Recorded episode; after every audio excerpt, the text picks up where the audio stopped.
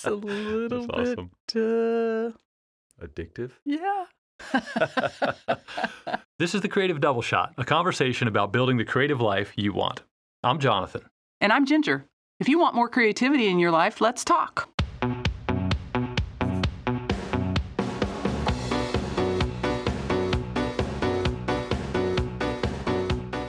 Hello, and welcome to another episode of the Creative Double Shot. Welcome. We're very excited this week because we're just coming off of a family creative weekend, which I know we've mentioned on the podcast before. The last one we did was in November, I believe. Sounds right. and we were not at our usual location, uh, but this time we were, Hmm. and and I think it's cool because the creative weekend works on so many levels in terms of how we interact with each other and nature and creativity. It's basically a retreat. That we schedule That's true. and honor. this was our seventh Wow. creative weekend Seven. in the last four years, I think. So we've been doing all right. I was curious when you think about getting ready for this. I know I get excited. I think you get excited too. But in your mind, what are you thinking as far as what you want to either accomplish or do or dig into? Like, what, what are your expectations? Why are They you are laughing? lofty indeed. Uh, and usually, well, when I start thinking about it, it's like, okay, I'm going to only take this and this. Well, my ukulele, for one thing, Mhm. which I have fallen off of the ukulele. ukulele. Who hasn't fallen off the ukulele lagging once in a while? I have not been practicing. Oh, I'm not even going to come up with excuses Yeah. why. It just hasn't happened. But this is a reason for me to dust off the old ukulele, and uh, our child helps me remember what the chords are. And in fact, at either our first creative, might have, it was one of our very early creative weekends, I was taught my original chords. Oh, yeah, when I right, right. first brought my instrument. So I have that, and then I have artistically, I always think, okay, I really want to work on. Well, this time I had planned to write an artist statement that had to do with this current ser- series that I'm that I'm working on, and also I took drawing materials. Usually, don't take try to take paint and stuff like that, just in terms of cleaning up and keeping it simple. trying to keep it simple. Yeah, for sure. So I always think that I'm going to be extra productive in that magic 48 hour time period, forgetting that we also use it as a time to connect with each other and make s'mores. And go on hikes and read. Mm, Might have been oh. some murder mysteries. I've gotten back into Agatha Christie, and it's a little bit, awesome. uh, Addictive. yeah. I think that's awesome. I, it's funny. I, I think in times past, I've gone into it maybe in the middle of writing something and like, oh, I want to get this much writing done, and it hasn't happened.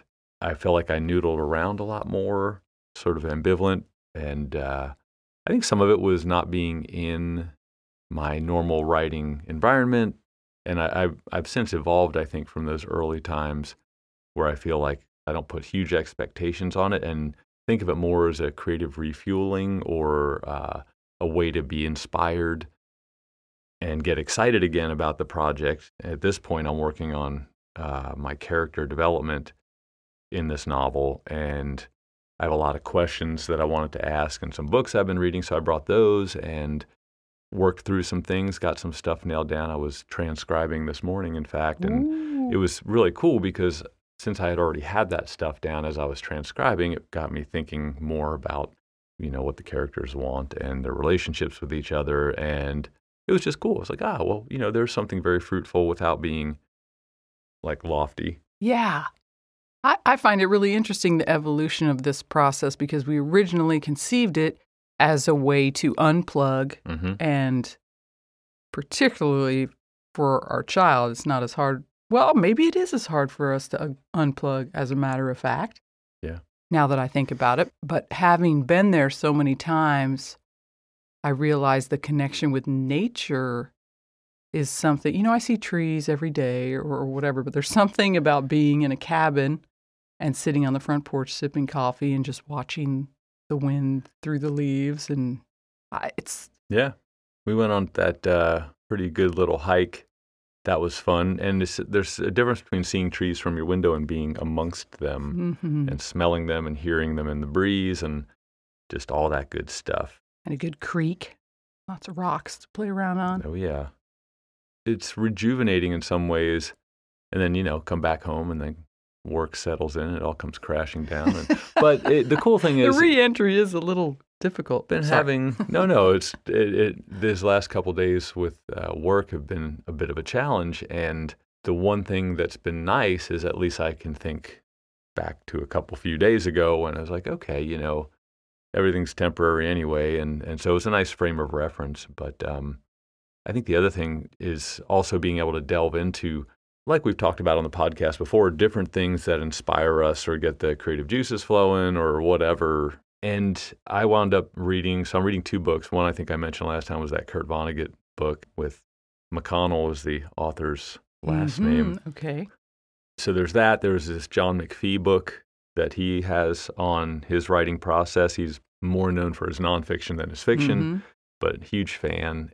So kind of going back and forth between those and then saying, okay, I'm going to take like a half hour. Well, I didn't, I didn't actually pick a time. I'm like, well, let's just open up the book and noodle around. I opened up this other journal I have that I've been trying to use more for just sort of creative riffing and, and doodling and stuff like that. And I wound up coming up with a story idea while I was sitting there oh, doing that. I just started doing this little drawing. And I was like, oh, you know, and, and you know, whether it pans out, it was cool because it's been a long time since I've come up with a sort of a fully formed short story idea in a short period of time. So Yeah. that was neat. That is neat.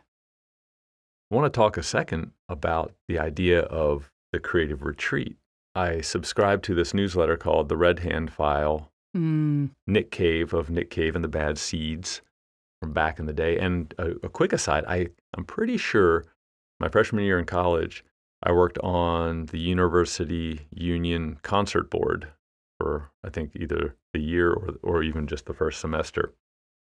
And my roommate, he was a fan, and but I think we I think we set up and prepared for a Nick Cave show either freshman or sophomore year. Anyway, I remember being very tangentially involved, but I was like, ah, Nick Cave, like who is this guy? And I was never a huge fan, but I've since come on to his newsletter, and he just has a really nice way of looking at the world. And he does.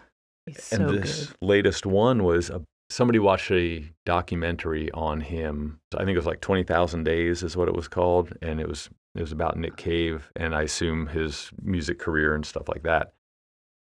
And the person wrote this letter into the newsletter, and he said, "Hey, you know, you have this uh, studio basically or office space. You know, how do I create a? I think he used the word sanctuary. How do I create a you know a creative sanctuary like that?"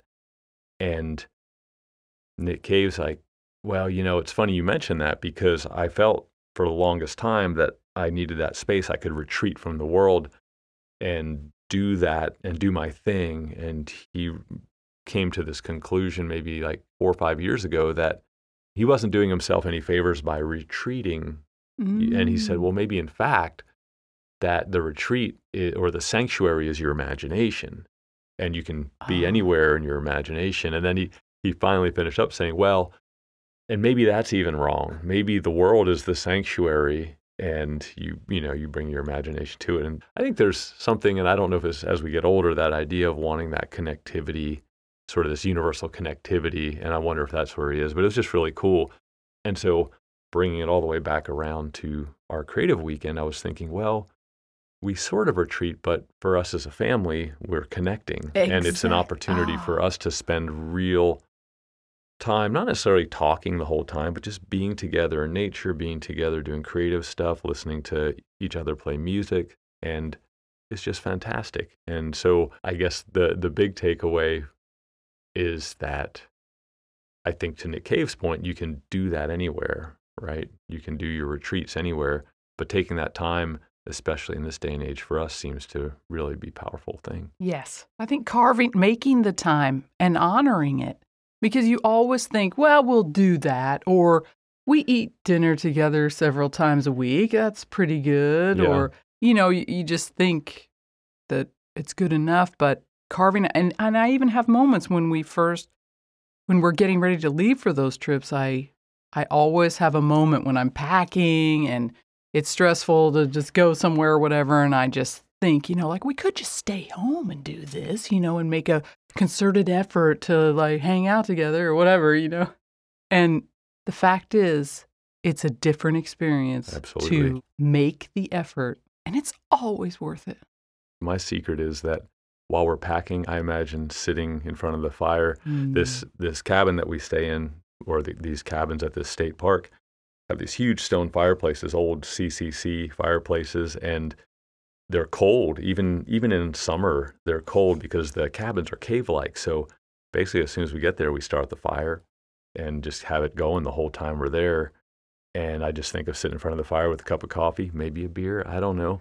And that's that's all I need. It's like, oh yeah, give me. I'll just throw, just like this time, threw a bunch of stuff in a bag. I'm like, oh, totally forgot this, totally forgot that. But hey, I've got my coffee in front of the fire. So and who are we good. kidding? We wear the same clothes.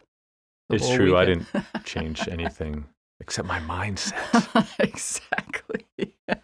the other thing I was going to say is if you stay home and do it, I know for me, I'll look around the house and start Mm. thinking of all the things I need to do and this I need, you know, just the, the to do list. Yes. Whereas at this cabin, there are things there that if it were my house, I would be thinking about them, but because it's not mine and I get to leave it, it's like, yeah, who cares? Like, say, a, a mouse in the trash can in the middle of the night. We had a little visitor. It was awesome. Wanted in on that creative sweetness. exactly. I thought it was a bear or a raccoon because it was jumping It's up and down in the trash bag, and it just sounded like Sleep like battled. It's Oh, a yeah. bear. Get down! run for your lives. I knocked Ginger down and ran out the door. No, I did not. like George Costanza. I didn't even get out of bed, let's be honest. Ginger saved us. Uh, but yeah, I don't know if you've never considered it. I highly recommend doing creative stuff away from where you normally do. And the more you can do it in different places, I think it just makes it that much richer. hmm Because when, at least as a writer, if I'm writing scenes or I'm thinking about something with these characters, I know down the road I'm going to think about a thing. I'll be like, oh, we were at the creative weekend when I came up with that idea or when I decided to link these things. For instance, this podcast. That's true. It was born three creative weekends ago now. hmm So And I think we started with the thought that we would unplug completely because we thought that the cabins we were going to did not have Wi Fi. Turns out they do. But I think it's a nice compromise because we, while we're there, we make a conscious effort not to use the phone very much. You know, well, like- let's be honest though, Wi-Fi is okay if only one person's on it, but if you have multiple people, it's like you guys were trying to send each other pictures. Right. It's like, well, hey, three hours later, I- the picture showed up. That's awesome. yeah. So it's still outside of the fast pace of everyday life. It is, yeah. It was just fantastic. So get out there and find a place, you know. And if if being and these are rustic cabins, mind you, this isn't like going down to the to the beach or to the shore or to somebody's mountain cottage that's all decked out and you know five thousand square feet.